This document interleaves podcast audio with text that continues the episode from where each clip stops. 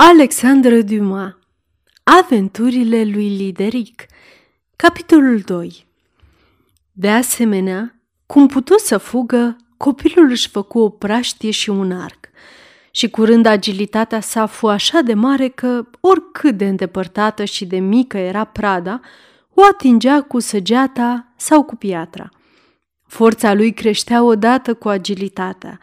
La opt ani era puternic precum un bărbat. La zece ani, pe când se plimba într-o zi, după obiceiul său, cu doica sa căprioara, care începea să îmbătrânească, un lup înfometat se aruncă asupra ei, dar el sări asupra lupului și îl sugrumă. Apoi, din pielea sa, își făcu o haină, cum văzuse în gravurile bizantine ale Bibliei bătrânului călugăr, că Samson și-a făcut o haină din pielea jupuită a leului. Cum el nu-și folosea praștia și arcul decât împotriva păsărilor de pradă sau a animalelor ucigașe, tot ce era firav îl iubea și îl sărbătorea. Iepurii fugeau prin fața lui, căprioarele îl urmau ca pe un păstor al turmei sălbatice și păsările zburau pe deasupra capului său cântându-i cele mai frumoase triluri și printre ele mai ales privighetorile, care își făceau în fiecare an cuib pe tufișul unde fusese găsit, astfel că graiul lor, de neînțeles pentru alții, era limpede pentru el care înțelegea tot ce spuneau. Bătrânul călugăr vedea toate acestea plângând de bucurie și spunând că tânărul era binecuvântat de Dumnezeu. Prima durere îi fu cauzată lui Lideric de moartea căprioarei dragi. Copilul nu știa ce-i moartea. Bătrânul îi spuse, dar explicația, în loc să-l liniștească, îl întristă și mai mult. Săpă o groapă pentru căprioară, o acoperi cu pământ și iarbă, apoi se așeză plângând aproape de mormânt. Deodată, o privighetoare începu să cânte deasupra capului său. Totul vine de la Dumnezeu. Totul se întoarce la Dumnezeu. Efemerul într-o secundă, insecta într-o oră, trandafirul într-o zi, fluturele în șase luni, privighetoarea într-un lustru, căprioara în cincisprezece ani și omul într-un secol.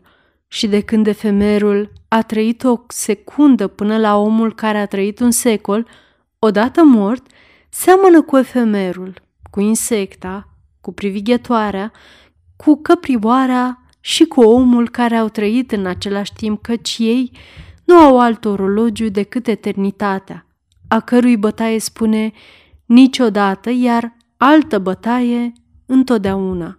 Dumnezeu este nemuritor. Să-L lăudăm pe Dumnezeu. Și privighetoarea a început să cânte, în limba sa, un imn religios atât de plin de credință încât Lideric își ridică privirea spre cer, iar o rază de soare îi uscă lacrimile care curgeau din ochii săi. Copilul era consolat. Totuși, consolarea nu este uitarea.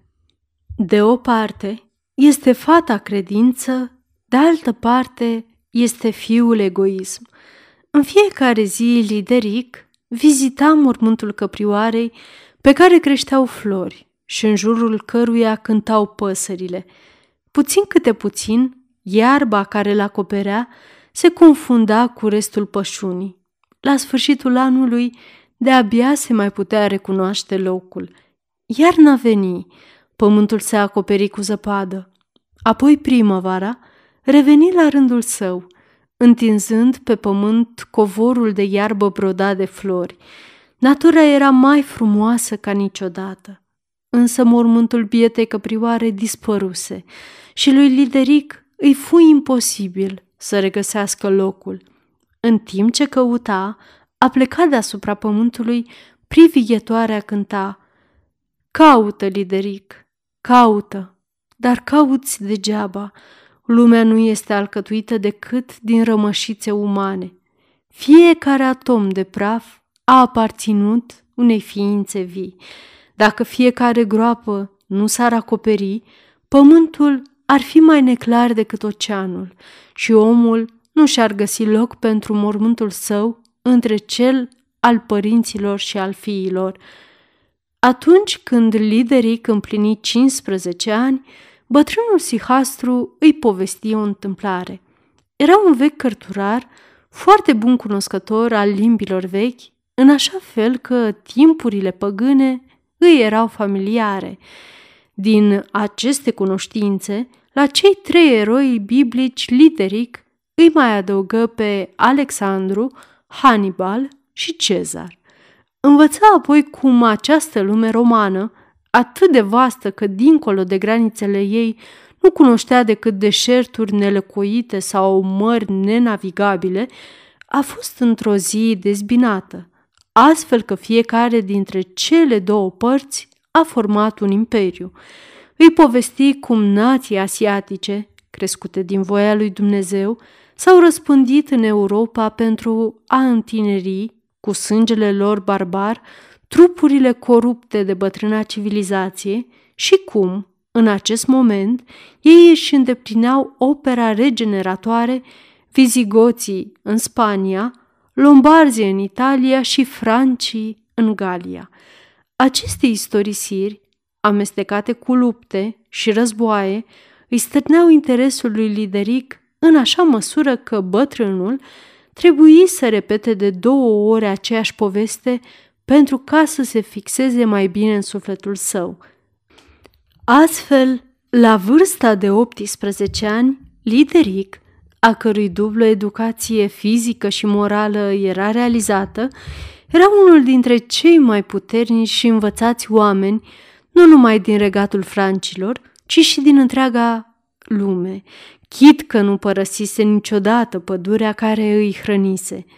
Atunci, ca și cum ar fi așteptat acest moment pentru a-și încheia cariera lungă și sfântă, destoinicul Sihastru, care tocmai împlinea o sută de ani, căzu bolnav și, simțind că îi se apropie sfârșitul, după ce i-a spus lui Lideric tot ce știa despre povestea lui, îi dădu un rozariu, de care atârna un medalion cu fecioara și care, fiind în jurul gâtului său în ziua în care îl găsise, era singurul semn cu ajutorul căruia putea să-și recunoască părinții. Apoi îi dădu libertatea să trăiască retras ca și până acum sau să intre în lume, sigur fiind că orice cale ar apuca tânărul cuvios, aceasta îi va fi arătată de Dumnezeu. Apoi, fiind îndeplinită ultima sarcină, el va da socoteală lui Dumnezeu pentru un secol dedicat în întregime serviciului său. Acesta fu momentul cel mai trist din viața lui Lideric. Oricât de sigur ar fi fost că bătrânul demn era în prezent printre cei aleși, glorificându-i memoria, nu a plâns mai puțin pierderea sa. Toată ziua și toată noaptea se rugă lângă el ca să-l vegheze din înaltul cerului, așa cum făcuse și pe pământ. Și venind ziua, îl îngropă pe bătrânul călugăr în mormântul pe care și-l săpase singur, iar deasupra mormântului plantă un castan, ca mormântul tatălui său să nu se piardă ca al căprioarei. Apoi, îndeplinindu-și datoria, crezându-se singur pe lume, Lideric se așeză la rădăcina copacului pe care l-a plantat, neștiind dacă trebuia să-și petreacă viața în acest colț de lume, necunoscut și rugându-se ca Sihastru, sau trebuia, la fel ca alți oameni, să înceapă urmărirea celor două fantome cu picioare vioaie, care se numesc faima și averea. Cum mintea ei șovăia nehotărâtă de la o dorință la alta, privighetoarea veni să se odihnească pe arborele pe care îl plantase Lideric și începu să cânte. Există două lucruri sfinte pe lume. Între lucrurile sfinte este mormântul unui tată și bătrânețea unei mame și este o datorie de îndeplinit între toate datoriile, aceea de a închide ochii care i-au văzut deschizându-se pe ai tăi. Lideric înțelese sfatul pe care îl dăduse privighetoarea și, tăind un stejar tânăr pentru a-și face un baston pentru drum, porni fără neliniște, sigur că va găsi peste tot rădăcini pentru a-și domoli foamea și un izvor pentru a-și atinge setea. Merse trei zile fără să găsească marginea pădurii. Apoi, spre dimineața celei de-a patra zi, auzind bătăi de ciocan, se îndreptă spre zgomot.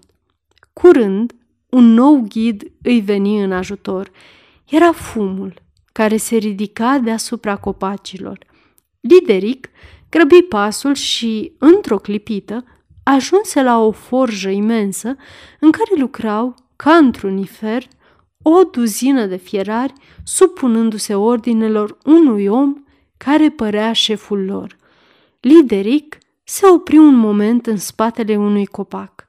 Era prima dată când intra în contact cu alți oameni. Era în defensivă, ca un cerb.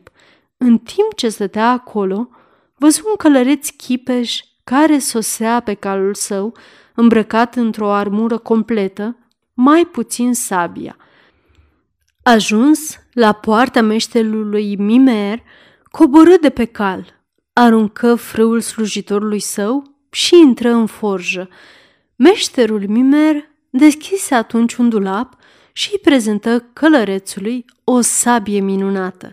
Acesta îi plăti în bani de aur, apoi, urcându-se în șa, își continuă drumul și dispăru.